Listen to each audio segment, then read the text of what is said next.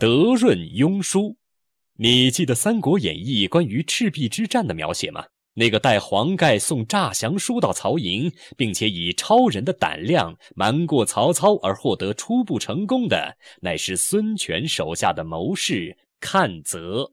此人机智善变，给读者留下了深刻的印象。阚泽，字德润，浙江会稽山阴，也就是今天的慈溪县人。他家祖辈务农，一贫如洗，难以进学。但他从小靠自学苦读做到粗通文墨。后来他又学习汉代班超早年求学的办法，带人抄书，边抄边读，抄写一本，背诵一本。他的学问随着抄书的增加而日益增进，终于成为满腹经纶、多才多艺的学者。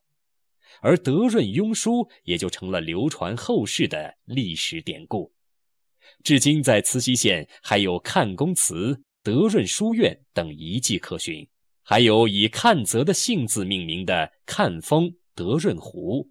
据说前些年湖边上还有个阚泽墓。阚泽是孙权的得力谋臣，很受孙权的赏识。孙权称帝后，阚泽先为尚书。后来又当过中书令、太子太傅等官。由于他知识渊博，在朝廷中遇到有疑难问题，便请他出来解释。有一次，孙权问古代文章哪篇最好，阚泽立即推荐贾谊的《过秦论》，目的是要孙权接受秦代治乱的教训。孙权就认真地读了起来。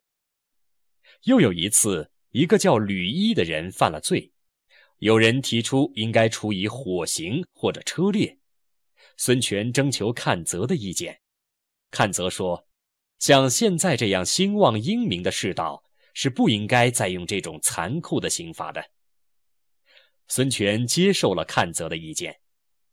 阚泽一生给孙权提出了很多富国强兵的好建议，对孙权建立吴国起了很重要的作用。